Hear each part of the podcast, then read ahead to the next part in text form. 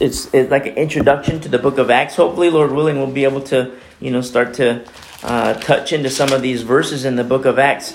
But you know, it's very, very important to to understand that you know the book of Acts. It's almost like a continuation from the book of Luke.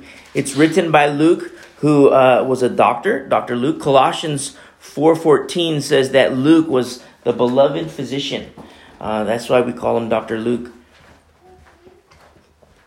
But you know, it's like a continuation of the gospel of Luke, almost like there's no break. When you get to the end of Luke, you can go to the book of Acts, and it's like a continuation.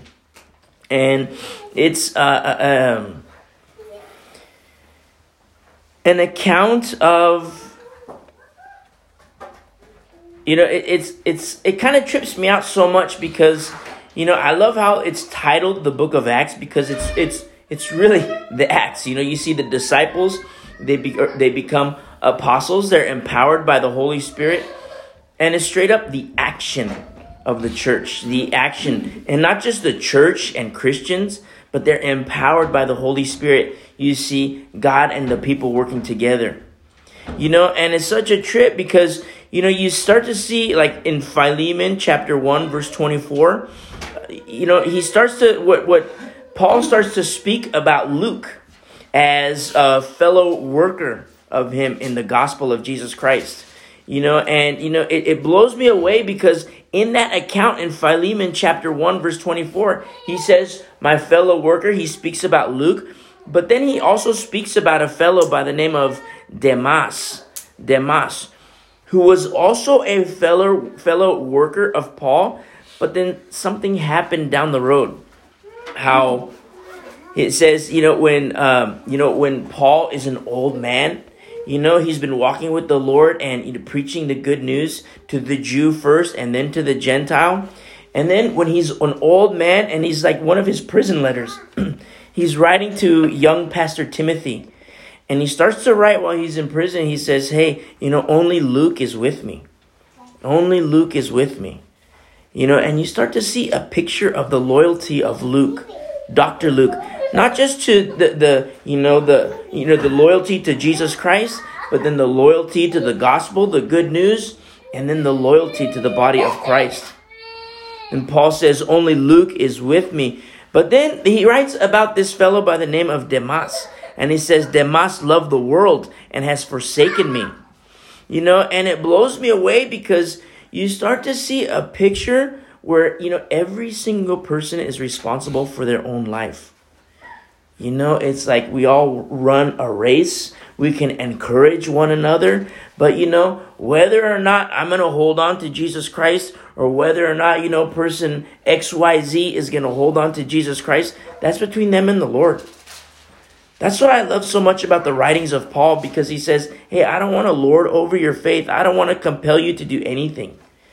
You know, he presents the good news, he presents truth of Holy Scripture, and then people you know, there's the invocation to what say, like, hey, I have to make a choice for my life. And it's so beautiful what is happening here in the book of Acts because Luke was a partaker of the things, the work of the Lord, but also an accompaniment with Paul. And you're going to see it too in the later chapters in the book of Acts. He starts to write about we and us. And so Luke was very close to Paul in the missionary journeys that they had loyal to Christ, loyal to Jesus Christ, loyal to the gospel, and then he was a loyal friend too. In the book of Acts, you're going to see the birth of the church, the birth of Christians, people becoming born again believers. But then at the same time, you're also going to see the birth of the church, the birth of the church, the bride of Christ. People didn't know what to call Christians back in the day in the early church. They didn't had no idea. They called them, you know, followers of Jesus. And then they started to call them a different word. They said, "Hey, these are people of the way." Because they didn't know they didn't know what to call Christians. You know, that's why the Lord named this fellowship, you know, the way, the way Christian fellowship, which is called the way. It's what people were called, the Christians, the followers of Jesus, believers in Jesus Christ. They were called people of the way. And we're going to see that in the book of Acts. We're going to see some hardcore persecutions. Christians being beaten, killed, stoned to death, imprisoned. because of belief in Jesus Christ. But then at the same time, you're going to see the good news go forth, and you're going to see a lot of people, multitudes of people, thousands of people believe in Jesus Christ. You know, in some passages, you know, Peter would speak, and it said that the people were cut to the heart.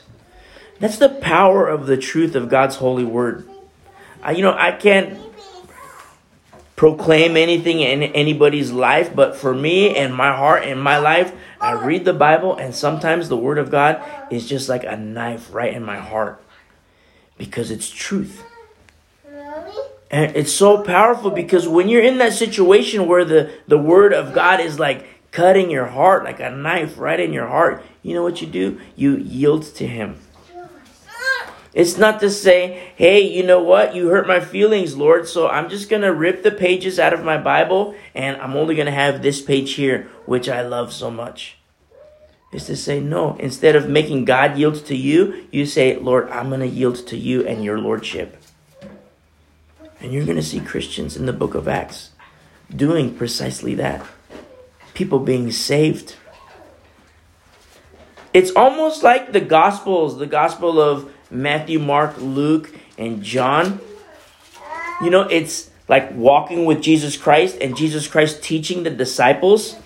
And in the book of Acts, you have the church just blowing up in the power of the Holy Spirit. And then you get to the epistles, you know, writings to the church, the church in Galatia, Ephesians, uh, uh, uh Ephesus, uh, uh Colossia, uh, Colossia. I get confused sometimes to say it.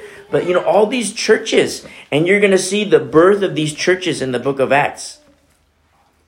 But you know, Paul, Peter, Jude, John, they write these letters back to the churches and say, hey, you guys, what, what's going on in the church here? It's not good. Come back to Jesus Christ. You need to repent of these things and come back to Jesus Christ. That's kind of like how I see, you know, from the from the, the, the Gospels to the book of Revelation. And then at the same time, you have some of Paul's writings to pastors. You know, Pastor Timothy and Pastor Titus. You know how to how to be an overseer in the body of Christ and shepherd people into truth and stand for righteousness. You know, and it's so powerful because you see the action of the church and you see a church, people who believe in Jesus Christ, but they're not hearers only. They're doers of the word. That's what Brother James writes to us in James chapter 1. He says, Hey, don't be a hearer of the word only, but be a doer of the word. And you know, sometimes it really confronts me to be a doer of the word. Because it's a piece of cake to be a hearer of the word only. But then to say, you know what, Lord? I'm going to take your word and I'm now going to apply it in my life. That's a big difference between knowing the Word of God and living the Word of God. You know, to know the Word of God and say, Lord, I know your Word says this, but, you know, I'm going to go ahead, you know, and do my crack still. Lord, I know your Word says this, but I'm going to go ahead and do this. But what happens in the life of the person when you read the Bible and you say, Lord, your Word says this, so I'm going to take this crack and throw it in the trash. You know, I'm going to take this Coke and throw it in the trash. This pornography, this whatever it is, and I'm throwing it in the trash. Because, Lord, it's against your word, it's against your will. You know, and it's so powerful. That's when the pages of the Word of God become white. You say, what do you mean white? Because you read it, and every jot, every tittle is coming off these pages, you know, through your little eye sockets and going right to your heart, right to your mind, and it's there in your heart in this temple where the Holy Spirit does a beautiful work. A beautiful work. You're going to see the struggles of the church in the book of Acts. But then you're also going to see the obedience of the church. And then you're going to see the growth of the church. And you know, it's it's wild. So many people say that the gifts of the book of Acts, it, it was only for that dispensation. It was only for that time period. It was only for 2,000 years ago. It is not for today. Me personally, I reject that wholeheartedly.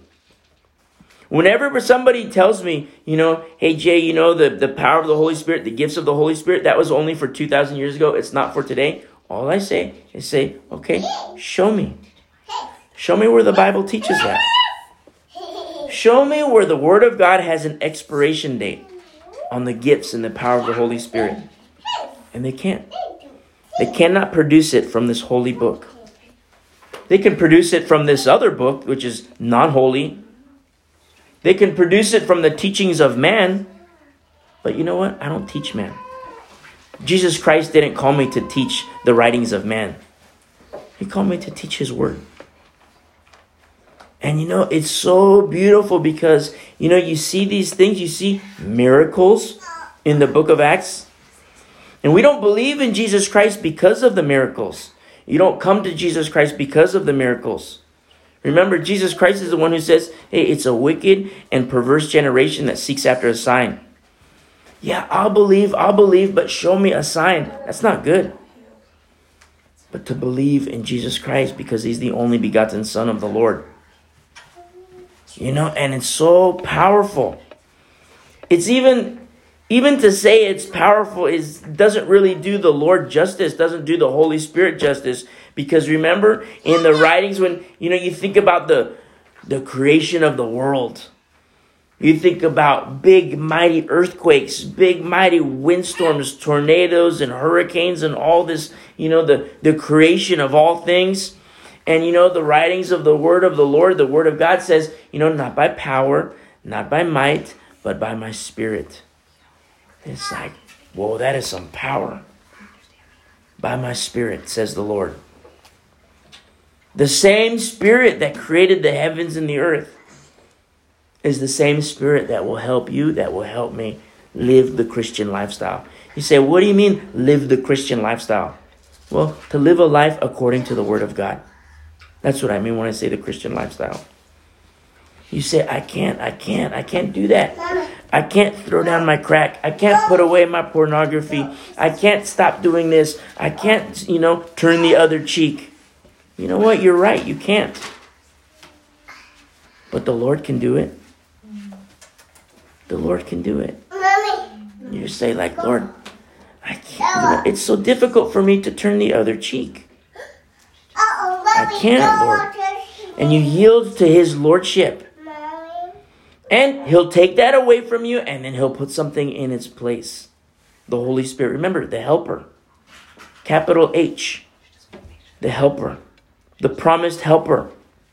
You read John 13 through John 17 in the upper room, Jesus Christ tells the disciples about the promised helper.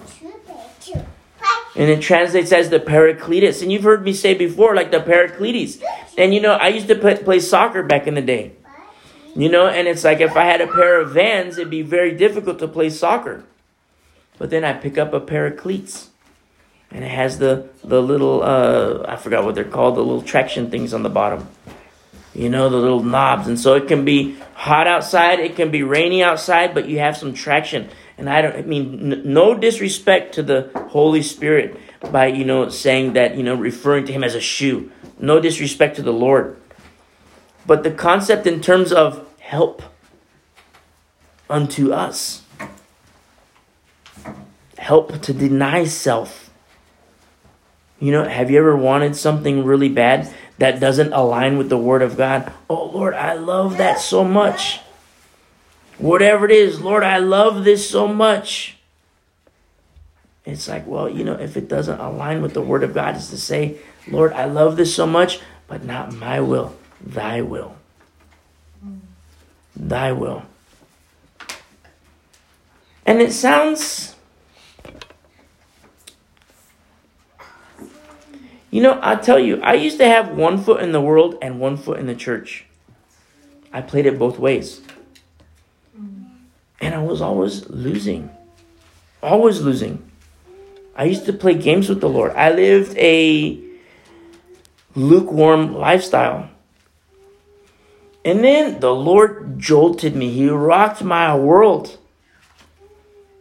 You know, He rocked my world to the point where I said, okay, Lord, Lord, no more whatever, all this garbage in my life, it's in the trash. I don't want it anymore. Because he showed me the error of my ways.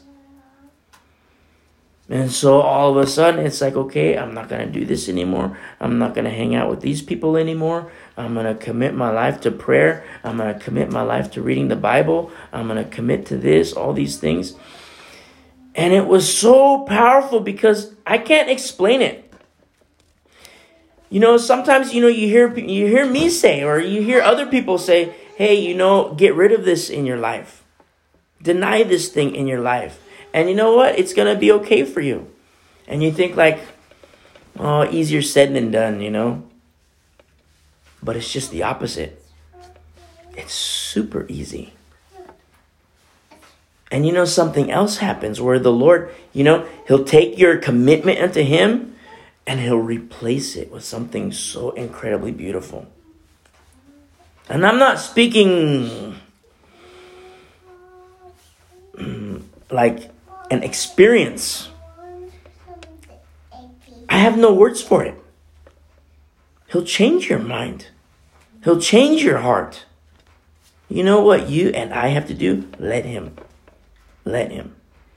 And that's what you see in the book of Acts. You know, and my prayer for all of us, myself included, that as we study the book of Acts, it's going to be like, you know, a light going off in our heads. Where it's like, oh my goodness, you know, I've been doing it wrong the whole time. And I think, I think Satan, the deceiver, the father of lies, the accuser of the brethren, I think he doesn't want Christians to understand these things from the book of Acts about the power of the Holy Spirit. He likes babies. He likes Christians to be on milk. We kind of talked about that. I don't remember if it was Wednesday or Sunday, but we kind of talked about that. You know, if you're a 25 year old, you know, and it's like you have to get in a fight with a three year old, it sounds so stupid because you take that three year old and just throw him across the room and boom, you win the fight. And that's how Satan is with you and with me. He wants us to be little three year olds. But what happens when that three year old grows and matures, gets stronger, the legs get stronger, the back gets stronger, the shoulders get stronger, the arms get stronger, and then all of a sudden you put a sword in his hand or her hand, you put a shield in his or her other hand, and it keeps reading and reading and reading and growing and maturing, getting stronger with the power of the Holy Spirit, Satan doesn't want that. So he'll say, Oh, yeah, go ahead and go to church. And when you get home, beat on your wife. Yeah, go ahead and go to church. When your friends call you on Friday night, go ahead and go to the strip club. God is a God of love. You see, he likes baby Christians.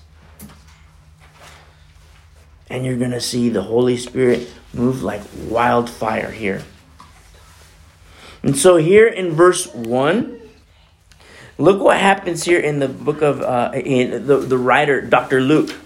He says here in verse 1 The former account I made, O Theophilus, of all that Jesus began both to do and teach you know, this verse blows me away so much.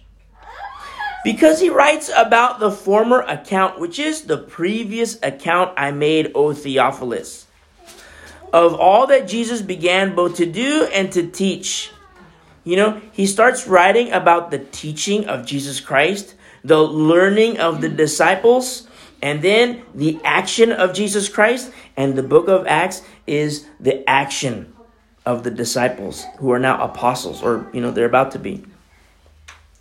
You know, the way I see it is like this, and I don't mean to put this in secular terms, but you know, it's like if you go to law school, you spend all this time in law school, and then you take the bar exam and you pass the bar exam. And so, you know, you're educated, you pass the bar exam, and it's like, okay, now what are you going to do? And you say, well, I'm going to move in with my parents. I'm going to live in my parents' basement. I'm going to get a job, you know, at McDonald's and I'm going to flip burgers. You know, and I, that's not to demean McDonald's work. You know, it's not to demean anything like that. It's to say, hey, look, you know, you learn all these things. You walk with the Lord. You learn of Him. You walk with Jesus Christ. You have the baptism of the Holy Spirit. And then what? Are you going to go back to the muck? Are you going to go back to the mud? Are you going to be like a dog or a pig returning to the vomit? Returning to the mud? Or are you going to take what you learned from Jesus Christ and walking with Him and not only apply it to your life, but then all of a sudden say, Lord, here I am. Here I am. It's like, no, you know, sometimes people, it's like, you know, they get all this education they spend all this time in school, they get all this education, and then they live in their parents' basement, they file for unemployment, they file for their food stamps, they get all their things, and you know what that is? It's arrested development. Arrested development. What do I say? I say, hey, walk with Jesus Christ, learn from the Lord, and grow in Christ. Apply these things not just to your life, but the work of your hands, your mind, apply all of it to your life. Even the hardcore stuff, even the difficult decisions. You know why? Because it's pleasing unto the Lord. And I tell you the truth, He will bless your socks off. He will bless you. Satan doesn't want you to believe that the Lord will bless you. He'll say, Look how good this is over here. Look how awesome this is over here. And you know, we buy it hook, line, and sinker. Remember, Satan's a fisherman too. What does Jesus Christ say? He says, Hey, you know, walk with me and I will make you a fisher of men. Who is this Theophilus guy? You know, it's kind of interesting. He says in verse 1 The former account I made, O Theophilus. Who is this Theophilus guy?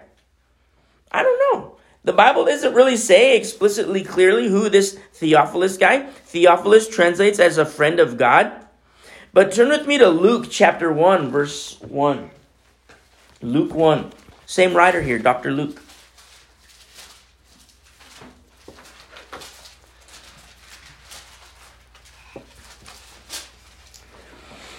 And in Luke 1, this is the gospel according to Dr. Luke, or this is also an account of Jesus after he rose again. Because remember, the disciples, they see, like, well, you know, wow, the Lord isn't dead. The tomb is empty. He, he walked with us again. And we saw him ascend. We were going to read that more in the book of Acts. I don't want to get ahead of myself. But we saw him ascend into heaven.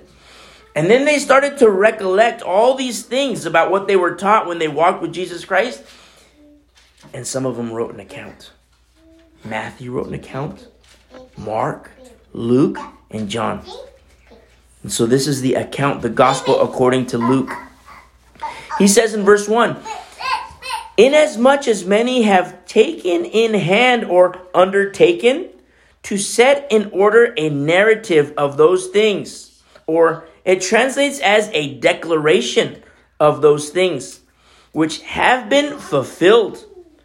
Translates as are most surely evident. You know, I, I have some beef with some of the translators.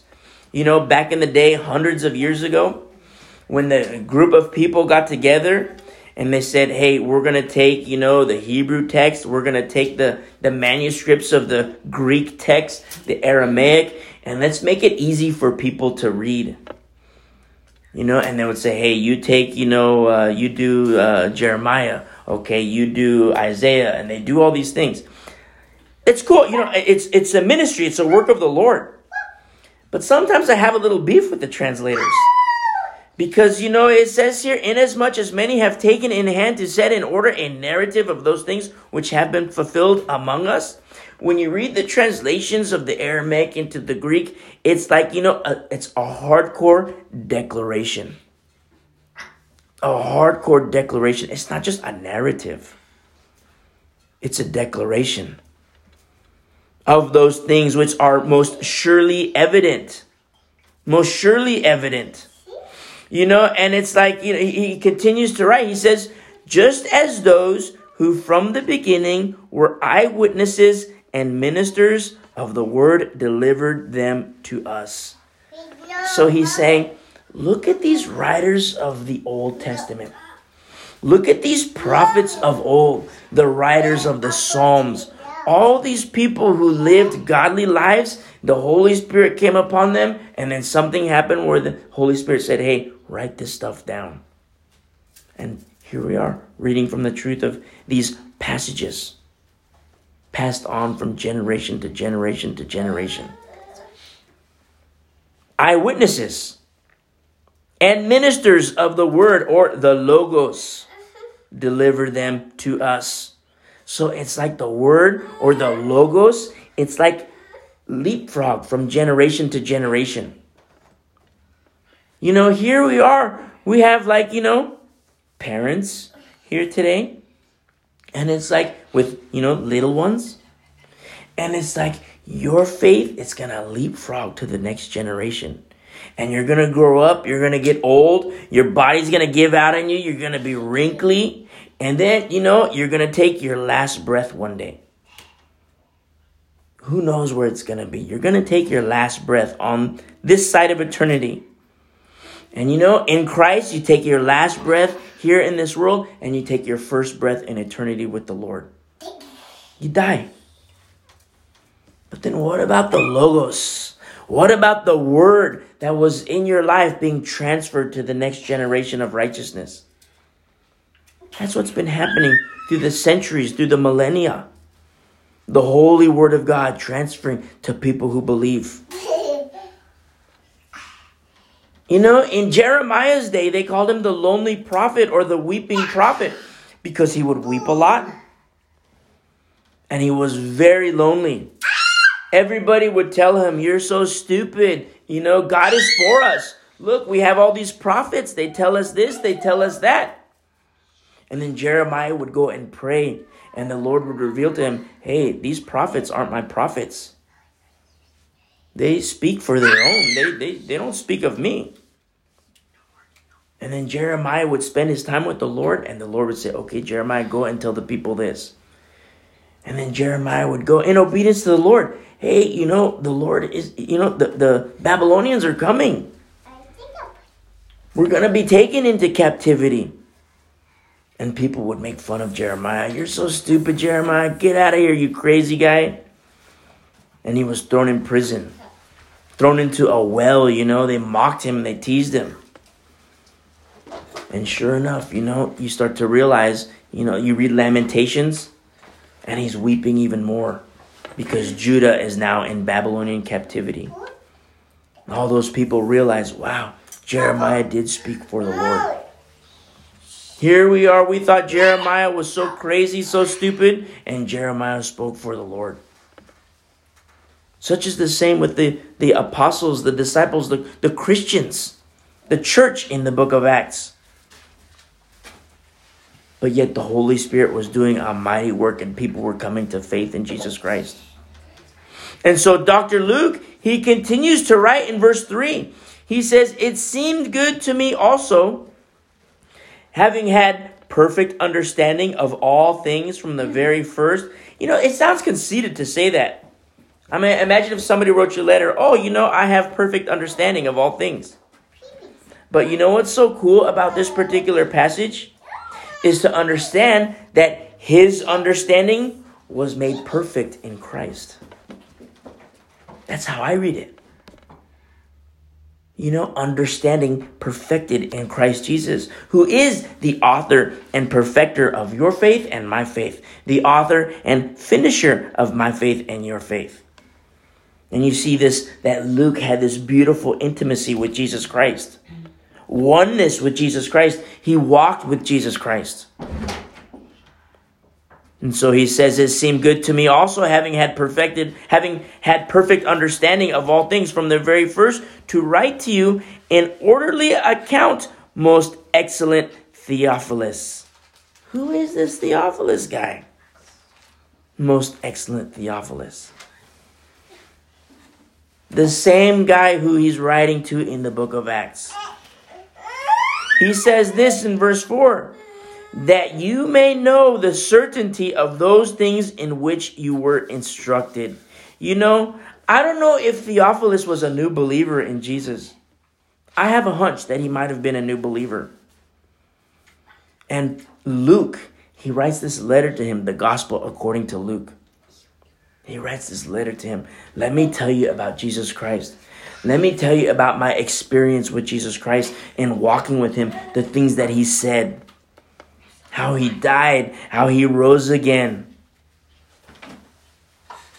You know, I kind of have a, a, a weird, you know, like you take, like with new believers. You know, sometimes because I was a new believer once. And you know, sometimes people would be all up in your business. You know, they'd be like, "Hey, you know, let's go do this. Let's go do this. Let's go do this. Let's go do this." You know, you have those like crazy friends. You know, and so it's like you know, I have this weird like. I guess I don't really know how to deal with it. You know, if I can be honest, it's a lot of prayer. But I love Dr. Luke here because he takes this guy Theophilus and look at what he wrote to him in the book of Luke. It's a lot of pages to write, you know? I never haven't really counted, but it's a lot of pages. He takes this parchment and he writes, Let me tell you about Jesus Christ. Granted, Theophilus didn't have the distractions that we have today. There was no Netflix back in the day. He didn't have cable. He didn't have entertainment. But to sit down and take this parchment and read from the writings of Dr. Luke about Jesus Christ. And he doesn't end there. So now, you know, he says, this is the purpose, verse 4. He says, that you may know the certainty of those things in which you were instructed is to solidify.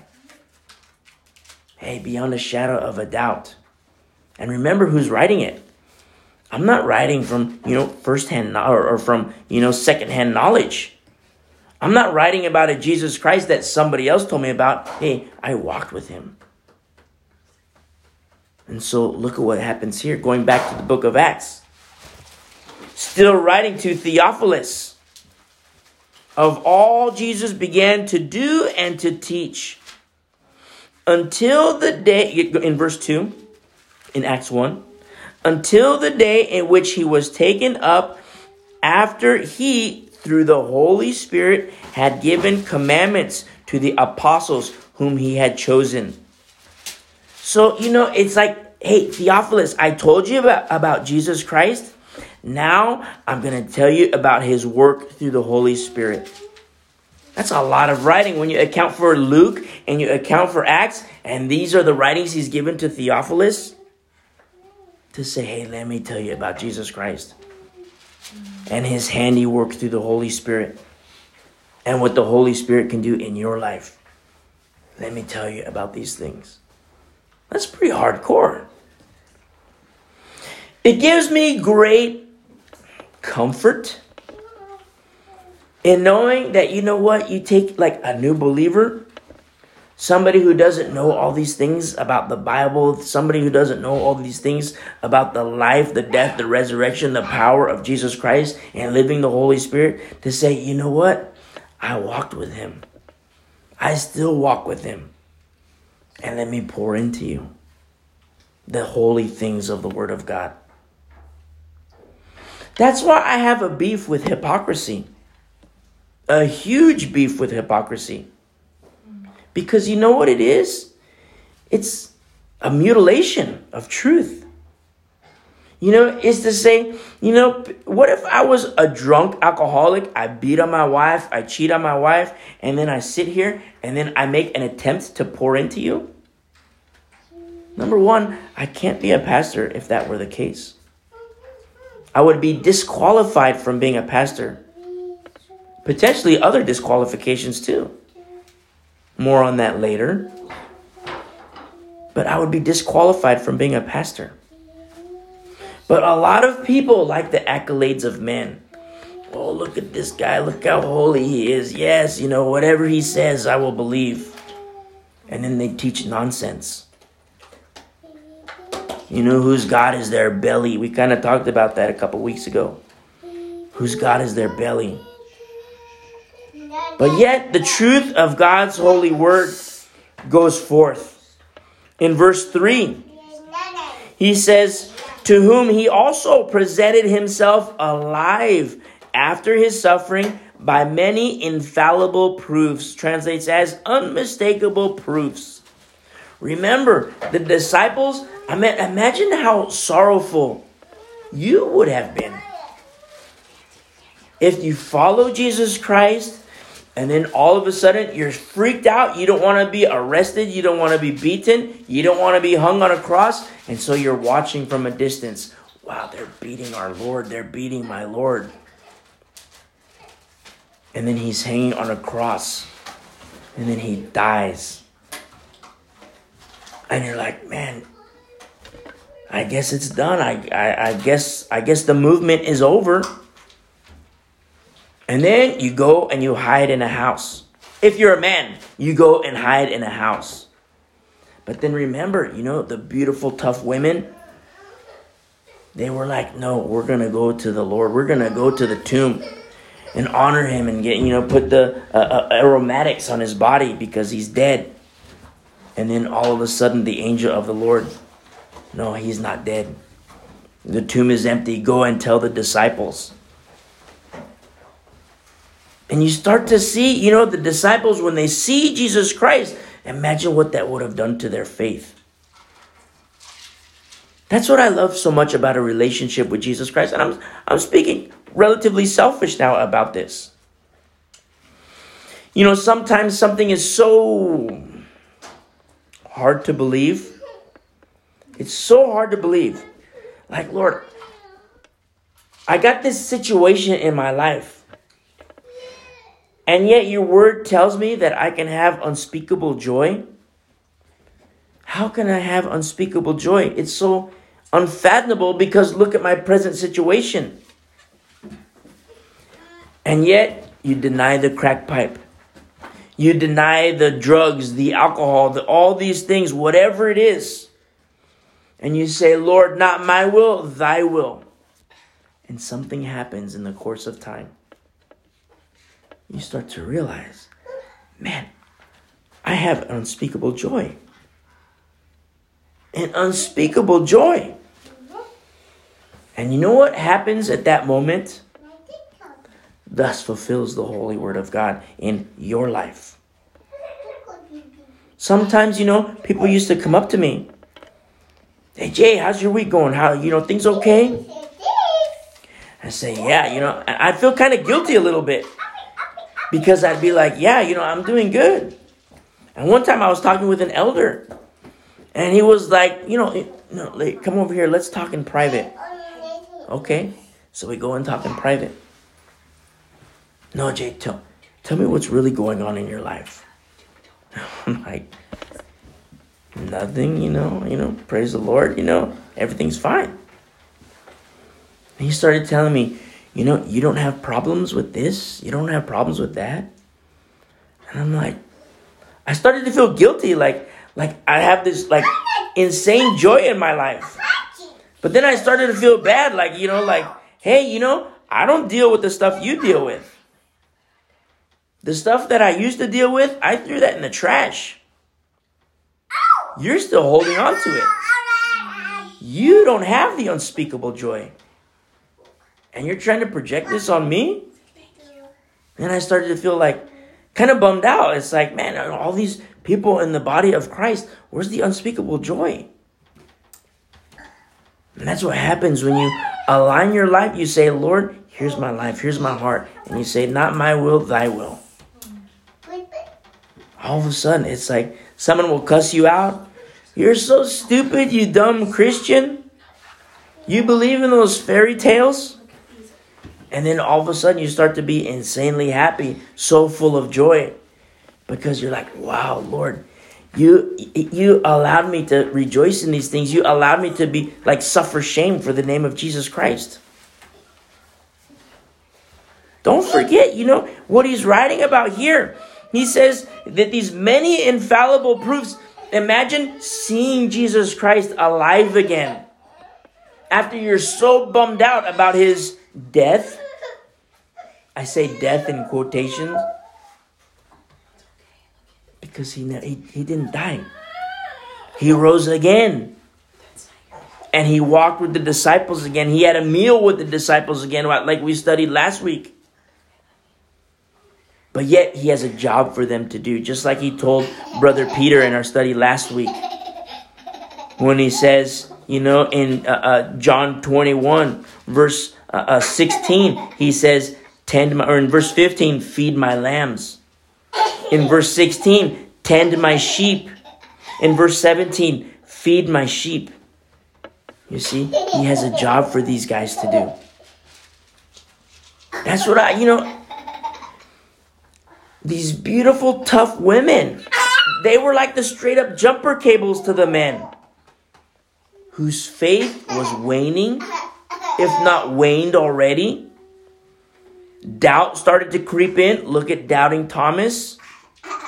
And then all the women come back. They're like, hey, the tomb is empty, you guys. Mary giving a report. Hey, I walked with Jesus. I saw him. And then her faith is like jumper cables to the men. That's what's so beautiful about women in the body of Christ.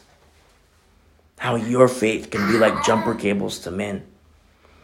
It used to blow me away. We had these old friends in our old church in California, and they always used to sit in the very front row at our church. And so we made good friends with them. So they'd be like, you know, I like to sit in the back you know, and then like we made friends with them and they were like, hey, Jay Liz, come over here, come to the front. So we'd sit right there in the front. And it always would blow me away so much because I would sit in the front. Service would just be about to start. The pastor would come out, he would pray. And then I always made a note to look, to turn around and look behind me. You know what I saw? A lot of women. A lot of women, young, old, single, married, daughters, a lot of women. Very, very, very few men on a Wednesday night. Sometimes on a Thursday night. Sometimes a prayer meeting on a Tuesday night. Sometimes it was a prayer meeting on a Tuesday, Bible study on a Wednesday, more Bible study on a Thursday. And I'd always sit in the front and I'd look back and I saw a lot of women. Where are the men? Oh, I'm so busy. Oh, the Lakers are playing tonight. Oh, the Dodgers are playing tonight. You know, oh, I got to watch my Raiders. Very, very few men. And when I say very few men, I would say like it, the, the, the, the, the pews were 95% women, maybe 93%. And, uh, you know, not an exaggeration. Where are the men? Where are the men? And praise be to the Lord because these beautiful, faithful, tough women, they would go home and they would be like jumper cables to their husbands, to their sons, to the men in their lives. Praise be to the Lord. Look at what happens. You're going to see the body of Christ male, female, young, old, it doesn't matter. Alive in Christ, empowered by the Holy Spirit. That's what we're going to see in the book of Acts. And so he says here, by these, by many infallible proofs, in verse 3, being seen by them during 40 days and speaking of these things pertaining to the kingdom of God. You know, in in Luke 24, Jesus spoke to uh, Jesus spoke to to Moses and all the prophets concerning himself and then all of a sudden, you know, like in in in I shouldn't say it that way, but in Luke 24, when Jesus was uh, revealed himself, when everybody thought he was dead, he revealed himself, but he was walking on the road to Emmaus, and he revealed himself and started to speak about Moses and the prophets, the things concerning himself, and then he disappeared, and the two guys, there were two guys there, and the two guy, one of them was like, you know, didn't our hearts burn inside of us?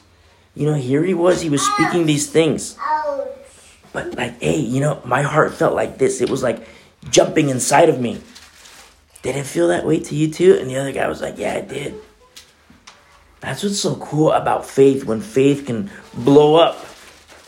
Have you ever read a passage in the Holy Word of God where you're like, whoa, Lord, this is too good to be true? I, it's, you know, forgive me, Lord, but I can't believe it. It's just so difficult. But yet, it's in your Word, so I'm going to apply it in my life. And you apply it in your life, and maybe you forget about it. And then, like four months later, you come across it again, and you're like, whoa, Lord, like, you showed yourself to be true in my life because, you know, four months ago, I thought it was impossible. And here we are four months later, possible. You've done it. Not just done it, but it's history now. And you know what happens in those moments? Your faith can grow. Your faith can grow more and more and more and more. Imagine what your faith is going to be like when you're 85 years old. And your, your, your, your faith, your heart, your life can be like jumper cables to your grandbaby, grandbabies, great grandbabies. Now the word of God, the logos, transfers from generation to generation to generation. And so he says here in verse 4 and being assembled together with them, he commanded them not to depart from Jerusalem. This is before the ascension of Jesus Christ. He spent some time with the disciples. He says in verse 4 and being assembled together with them, he commanded them not to depart from Jerusalem. You know, the, the good news, it's about to blow up like crazy. They don't really know it yet, but it's about to blow up like crazy. And he says, but to wait for the promise of the Father, which he said, You have heard from me. For John truly baptized with water. This is John the Baptist. For John truly baptized with water, but you shall be baptized with the Holy Spirit not many days from now. When we get into Acts chapter 2, we're going to read about the day of Pentecost. Pentecost is the Greek word for 50th. That all it, that, that's all it means. It means 50th. You know, like in, I guess, eight more years, I'm going to have my Pentecost birthday. You know, so it just means 50th. That's all it means. Man, I mean, it just hit me like, whoa. so, you know, I'm old, but that's all it means Pentecost. In accordance with the law, the Old Testament, 50 days after the feast of the first fruits, is the Feast of Weeks or the Feast of the Harvest. So you start to see the timing of the Lord. The Old Testament Word of God being fulfilled in the New Covenant church. I'll give you an example of Old Testament feasts and New Covenant fulfillment. There's the Feast of the Passover and the new covenant fulfillment is the death of Jesus Christ, who was the Passover lamb. There's the feast of unleavened bread. And the new covenant fulfillment is for you and me to sin less and less and less. Not to be sinless. I mean, that's the ultimate to be sinless. When you and I are sinless, we'll be in our glorified bodies. But today, you and me can sin less and less and less and less. And then, in accordance with the Old Testament, the feast of the first fruits, the new covenant fulfillment is Jesus Christ rose again. The tomb is empty. The Old Testament feast of the harvest or the feast of weeks is Pentecost. It's the baptism of the Holy Spirit, the new covenant fulfillment, which we haven't got to yet, but we're going to get to in Acts chapter 2, Lord willing, next week. But it might be the following week. So you start to see all these things. The old covenant, that's why it blows me away. It blew Paul away too. When the church in Galatia were going back to the things of the law, we're going back to celebrating the festivals and all these things. He says, Why are you going back to those things? I'll read it for you. You know, uh, he says, But now in Galatians 4, uh, verse 9, he says, But now, after you have known God, or rather are known by God, how is it that you turn again to the weak and beggarly elements to which you desire again to be in bondage? You observe days and months and seasons and years. He says, I am afraid for you, lest I have labored for you in vain. He says in verse 16 of the same chapter, he says, Have I therefore become your enemy because I tell you the truth? You know, if you want people to hate you, tell them the truth. People will hate you when you tell them the truth. The majority will hate you when you tell them the truth. Very few will love you when you tell them the truth. He says to the church in Galatia, He says, My little children, for whom I labor in birth again until Christ is formed in you. Tell me, in verse 21, you who desire to be under the law, do you not hear the law? That's why it's such a huge beef. All these people that want to go back to the law. But no, the Old Testament feast of trumpets, that hasn't yet been, been fulfilled yet as new covenant believers. What do you mean it hasn't been fulfilled? Well, remember the trumpets we read about in Revelation? The sounding of the trumpets? All these things are symbolic and point to Jesus Christ the first coming and the second coming. The day of atonement, it's coming.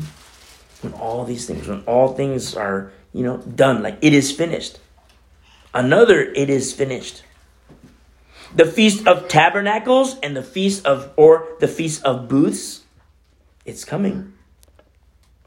I can make a strong argument about the Feast of Booths being fulfilled in the wedding feast the marriage supper of the Lamb. All these things. We're, we're going to study. I don't want to get ahead of myself, but when we get into the works of the law in Numbers and Leviticus, we're going to study all these things. Because, it, you know, I, I, it's something I pray about. Because I don't want to study the law and, like, you know, elevate the law. I want to study the law and say, no, elevate Jesus Christ and say, hey, this, this law is fulfilled in Jesus Christ, Jesus Christ, and this is how. And you know, that's how we're going to do it.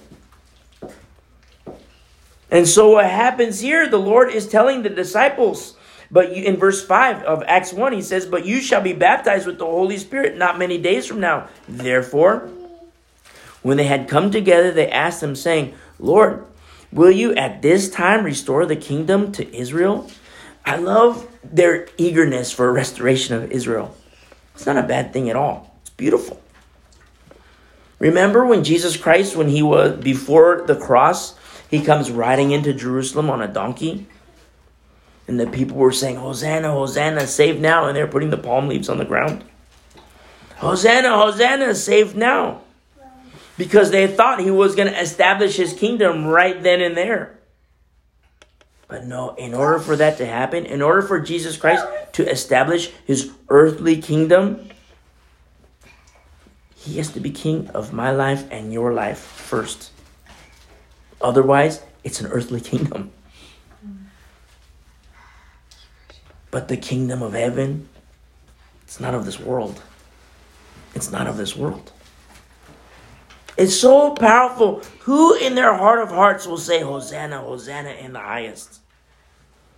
and the disciples now in their eagerness for that in their eagerness for you know uh, uh, the kingdom being restored they straight up asked him lord will you at this time restore the kingdom to israel and he said to them it is not for you to know the time it is not for you to know the times or seasons which the father has put in his own authority you know it's for a last days generation that's why he started to teach we studied it when we were in matthew 24 the signs of the times. Remember Daniel, when Daniel has all these visions of the last days? And the angel of the Lord would tell him certain things. Oh, th- these are the coming kingdoms. And then finally, he had this other vision, and he was so eager to know what it is. And the angel of the Lord told him, Daniel, put it away. It's not for you to know these things, it's for the people of the end. It's for the people of the end. Paul had to write a letter to the church in Thessalonica. And he writes them a letter and he says, you know what? These things about the second coming of Jesus Christ, it's going to happen, but certain things are precursory to that. You know, other things have to happen first. You know, and it's so powerful because we start to understand these things from the Old Testament and New Testament. You put it together, and what do you have? The realization that the Lord is coming again. The Lord is coming again. He says this too in verse 8 But you shall receive power when the Holy Spirit has come upon you. Translates this, you know, power is the dunamis power. It's where we get the word for dynamite. Dunamis power. It's a power that's not mine, not yours. It's supernatural. You shall receive power when the Holy Spirit has come upon you. And you know, a lot of people, we're going to talk about the gift of tongues too. Because a lot of people will say, you know, the evidence of the Holy Spirit in your life is speaking in tongues. You know, I partially believe that. It's one of many evidences of the Holy Spirit. Because remember, you know, we're, we're told about the Holy Spirit in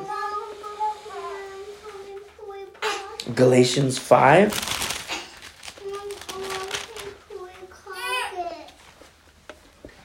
But the fruit of the Spirit is love, joy, peace, long suffering. Oh, this is in Galatians 5, verse 22. But the fruit of the Spirit is love, joy, peace, long suffering, kindness, goodness, faithfulness, gentleness, self control. Against such there is no law. And not just that, you know, we're told about all this this this uh, uh, uh, manifold evidence of the Holy Spirit. And so many people say, hey, evidence of the Holy Spirit in your life is to speak in tongues. I don't believe that. It's one of many. You ever see people who speak in tongues, but they're beating on their wife and cheating on their wife? You ever see people who speak in tongues, but they're the meanest people? They got the crack pipe, you know, they you know doing their cooking on spoons. You ever see people do that? You know what I call that? I call that an abomination. I call that major hypocrisy. Zero self control. You're faking it. That's what these fakers are doing. And not only that, we have the love chapter 2 in 1 Corinthians chapter 13. When he says um, in verse 1, in 1 Corinthians 13, verse 1, though I speak with the tongues of men and of angels, but have not love, I have become sounding brass or a clanging cymbal. And though I have the gift of prophecy and understanding, all mystery and all knowledge, and though I have all faith, so that I could remove mountains, but have not love, I am nothing. You see, love is pinnacle. Love. So many people say, you know, in accordance with Acts 2, they get this idea of saying, hey, if you have the gift of the Holy Spirit in your life, you will speak in tongues. Meanwhile, you know, they're doing crack. Meanwhile, you know, they're going to strip clubs. Meanwhile, they're doing all these things, but it's like, hey, you're making a mockery of the ministry of the Holy Spirit. Where's the love? You see, it profits nothing if you or me are going to live lives that are lukewarm and have no love, what's, there's no profit in it. You have passages in the Bible where it says, hey, it's worse for you. It's better if you had never known Scripture. It's better for you. You know, and it's such a trip because a lot of people turn the gift and the power of the Holy Spirit, they make it a joke. You ever see people on TV? You know, they got their weird hair, they got their caked on makeup, and then they start babbling and they start doing all these things. You're like, what in the world is happening here? Paul speaks about the gift of tongues and he says, Hey, when it happens, it must be in order. There must be somebody there to interpret. If there's no interpreter, don't do it. Don't do it. Because he says, you know, a non believing person is going to come into the fellowship see what's happening, and think everybody is crazy. You know what's happening? People come into the fellowship, they see all this craziness, and they think everybody's crazy. Scripture fulfilled. And so look what happens here in verse 9. He says, Now when he had spoken these things, while they watch, the disciples are watching, they're with Jesus Christ and they're watching him. It says, while they watched, he was taken up and a cloud received him out of their sight. And while they, oh wait, I missed verse 8. He says, But you shall receive power when the Holy Spirit has come upon you, and you shall be witnesses. Translates as martus, martus, which is a witness and a martyr. To, to witness and to martyr. All the disciples who are apostles in Christ Jesus, they died. Historically, they died in accordance with church history. Some we have accounts of them in Holy Scripture, some we have accounts of them in church history. How some went into Asia, some went into, you know, like uh, uh, areas that are presently Arab countries. They went all over the world and they established these churches all over the place. And they all died. Paul had his head chopped off. A lot of Christians were burned at the stake because people acknowledged them as the light of the world. You know, they would say Jesus is the light of the world. And you are the light of the world, teaching the good news. So you have this emperor of Rome by the name of Nero. He says, "Okay, you Christians are the light of the world." He would have them, you know, hung at the on a big stake. I mean, like, picture that a, a big stake in the ground with the point, and then they'd stick a human on there, just like it was a marshmallow on a stick. And I don't mean to speak, you know, I don't mean I don't say it like you know, a mere marshmallow, but I'm just explaining how, how it was. In some cases, the Christians were still alive, you know, dying slowly because they were, you know. But then at the same time, he would put like this, like this, uh, like a tar on them, and then light them on fire. And say, okay, you want to be the light of the world? You're the light of the world. And then watch them burn.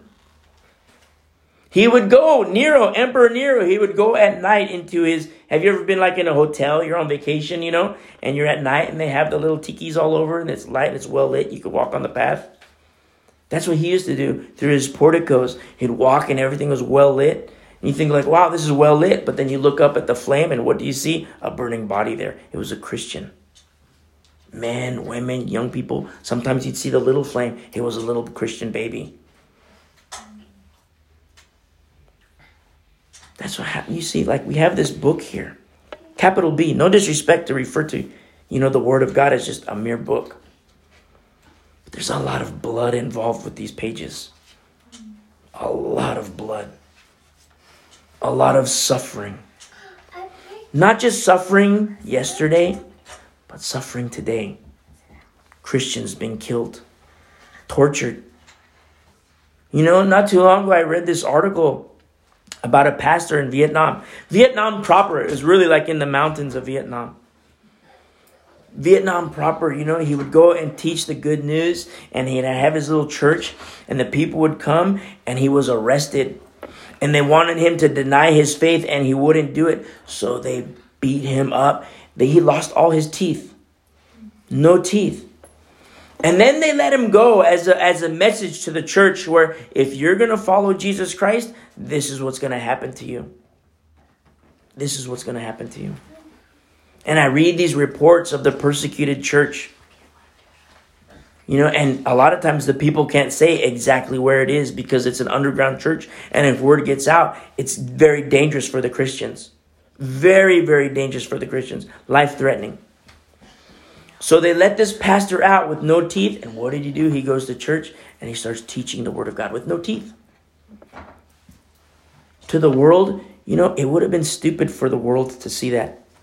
Like, look at this guy with no teeth. Here he is teaching. But to the faithful, um, I would I don't think I, I would be weeping the whole time. Oh, my beloved brother.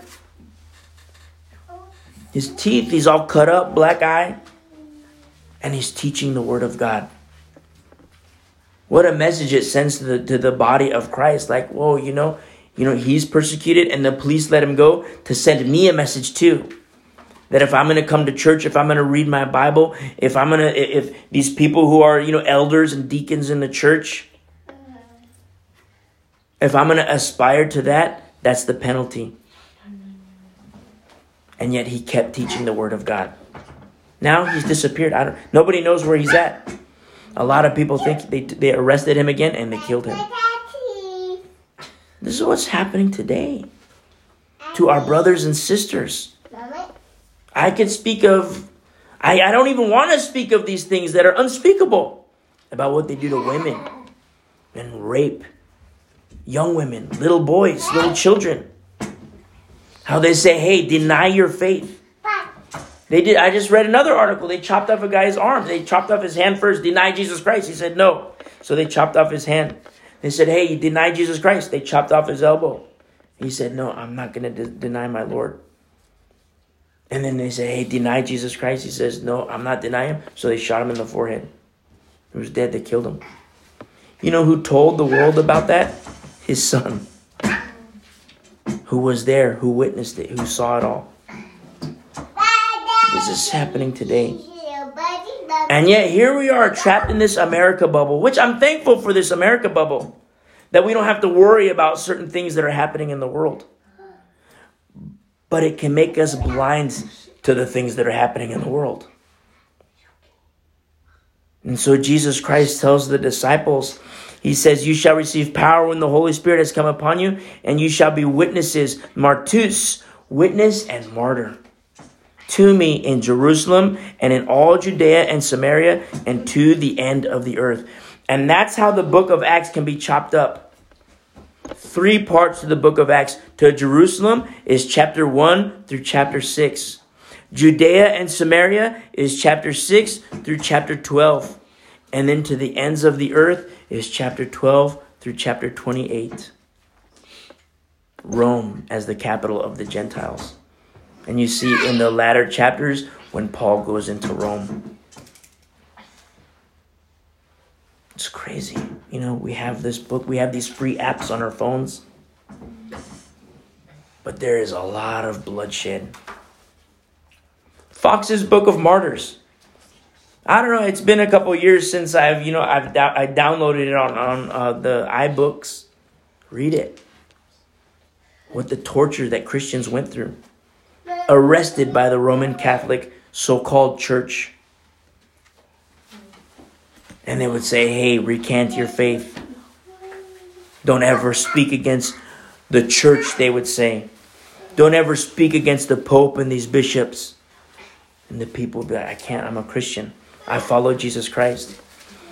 And the torture they would do, they would have create special tools of torture used in the Inquisition It's the doctrines of Roman Catholicism is garbage. You know, 22 years ago, I would never utter those words. I would think, wow, you know, the Pope is, you know, holy. The Pope is the vicar of Christ. Now, as a Christian, now as I read the Bible, I call him the vicar of Antichrist. And I'm not alone in saying that. Nobody just likes to, you know, repeat the words of these teachers, old school teachers. You shall be witnesses, you shall be witnesses and martyrs to me, is how it translates martus in Jerusalem and in all Judea and Samaria and to the ends of the earth. And so I thought we would finish the chapter today a little bit more. A little bit more. He says in verse 9, Now when he had spoken these things while they watched, he was taken up, and a cloud received him out of their sight. And while they looked steadfastly toward heaven as he went up, behold, two men stood by them in white apparel. These are angels of the Lord who are now up here. Who also said, Men of Galilee, why do you stand gazing up into heaven? This same Jesus who was taken up from you into heaven will so come in like manner as you saw him go into heaven. He's coming again. In Revelation chapter 1, verse 7, if you remember our study through the book of Revelation, you see Jesus Christ riding on the clouds, and every eye will see him, and the earth will mourn. Can you imagine what that day is going to be like? The people today who call you stupid, the people who day, today who think you believe in fairy tales? Why are you going to believe in Jesus Christ? You know, come on, let's go to the strip club. Why are you going to believe in those fairy tales? Come on, let's, you know, let's do some crack together. The finest crack from Chiapas, Mexico. Let's go hang out. Let's do all these things together. You're like, no, I'm not going to do that. I'm a Christian now. I'm going to church. Hey, come with me to church. And then one day, Jesus Christ riding on the clouds. And the account of the Bible says the earth will mourn. These mockers today are going to mourn. Jesus is real. They're going to see him. And so look what happens here in verse 12. He says, Then they returned to Jerusalem from the mount called Olivet. They went to the Mount of Olives, which is near Jerusalem, a Sabbath day's journey. And when they had entered, they went up into the upper room where they were staying. Peter, James, John, and Andrew, Philip and Thomas, Bartholomew and Matthew, James, the son of Alphaeus, and Simon the Zealot, and Judas. This is also known as Jude, not Judas Iscariot. It says Judas, the son of James. And you know what's so powerful about this? The men, they're no longer scaredy cats. The end of the Gospels, they were scaredy cats. Here, they're no longer scaredy cats. They're no longer faithless. They're no longer doubting. You know why? The women. The women who were jumper cables to the men. Hey, wake up. Snap out of it. Snap out of it. Jesus Christ is alive. The tomb is empty. Come with me. Come look. You see the ministry of these women? These all continued with one accord, one mind, in prayer and supplication. Is petition or prayer request. That's what supplication means. A petition or prayer request. One mind. With the women and Mary, the mother of Jesus, and his brothers. You see, the brothers of, Mary, of Jesus, in the course of time, they worship Jesus Christ. Kind of like Joseph. Remember our study through uh, uh, Genesis, the, uh, uh, the account of Joseph, who is a type of Christ? When they didn't like him, the brothers of Joseph, they didn't like him. They threw him into, you know, the pit and they sold him into slavery. They left him for dead. And then what happens again? They bow before him one day. The same with Jesus Christ.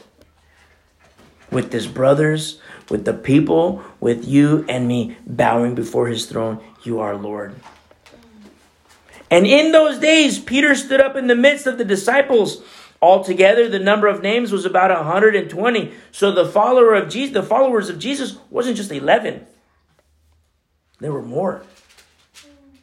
Young, old, male, female, rich, poor. Remember the rich guy who, you know, we studied that a couple weeks ago? There was a very wealthy guy who had influence with Pilate.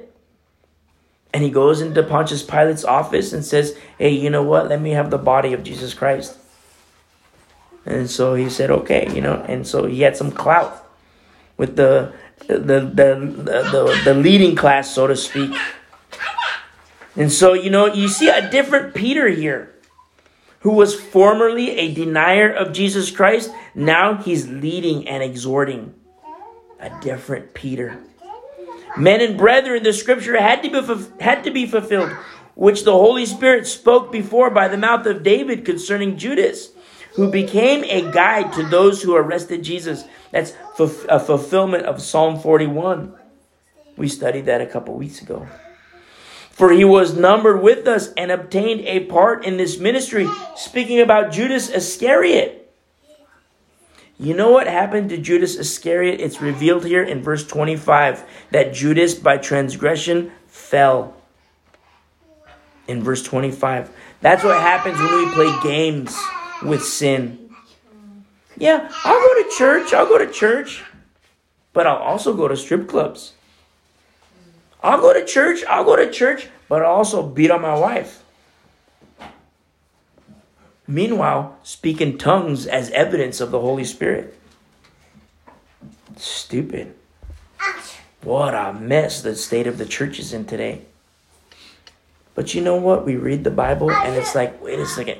You start to realize that whatever's happening here, whatever's happening here, is to say, hey, get out of there and come back to the Word of God. Study the Word of God. Come back to truth. And so he says in verse 18, he says, Now this man purchased a field with the wages of iniquity. It was dirty money the wages of iniquity. And falling headlong, he burst open in the middle, and all his entrails, all his intestines gushed out. Remember, in Matthew 27, you know, he hung himself. Judas Iscariot, he hung himself. And so I don't if you ever see a dead body, you know, like the dead body, the rigor mortis, it gets hard, it gets like stiff. And so he's hanging, the rope let loose, and he falls, his skin rips open, and all his intestines just spill out the intestines gushed out, as it is written here in verse 18. And it became known to, to all those dwelling in Jerusalem. So that field is called in their own language Akeldama, that is, field of blood. Not the blood of Judas, the innocent blood of Jesus Christ, who was betrayed by Judas. Judas, who was numbered and obtained a part in the ministry of the disciples and of Jesus Christ. And in verse 25, it says, By transgression fell.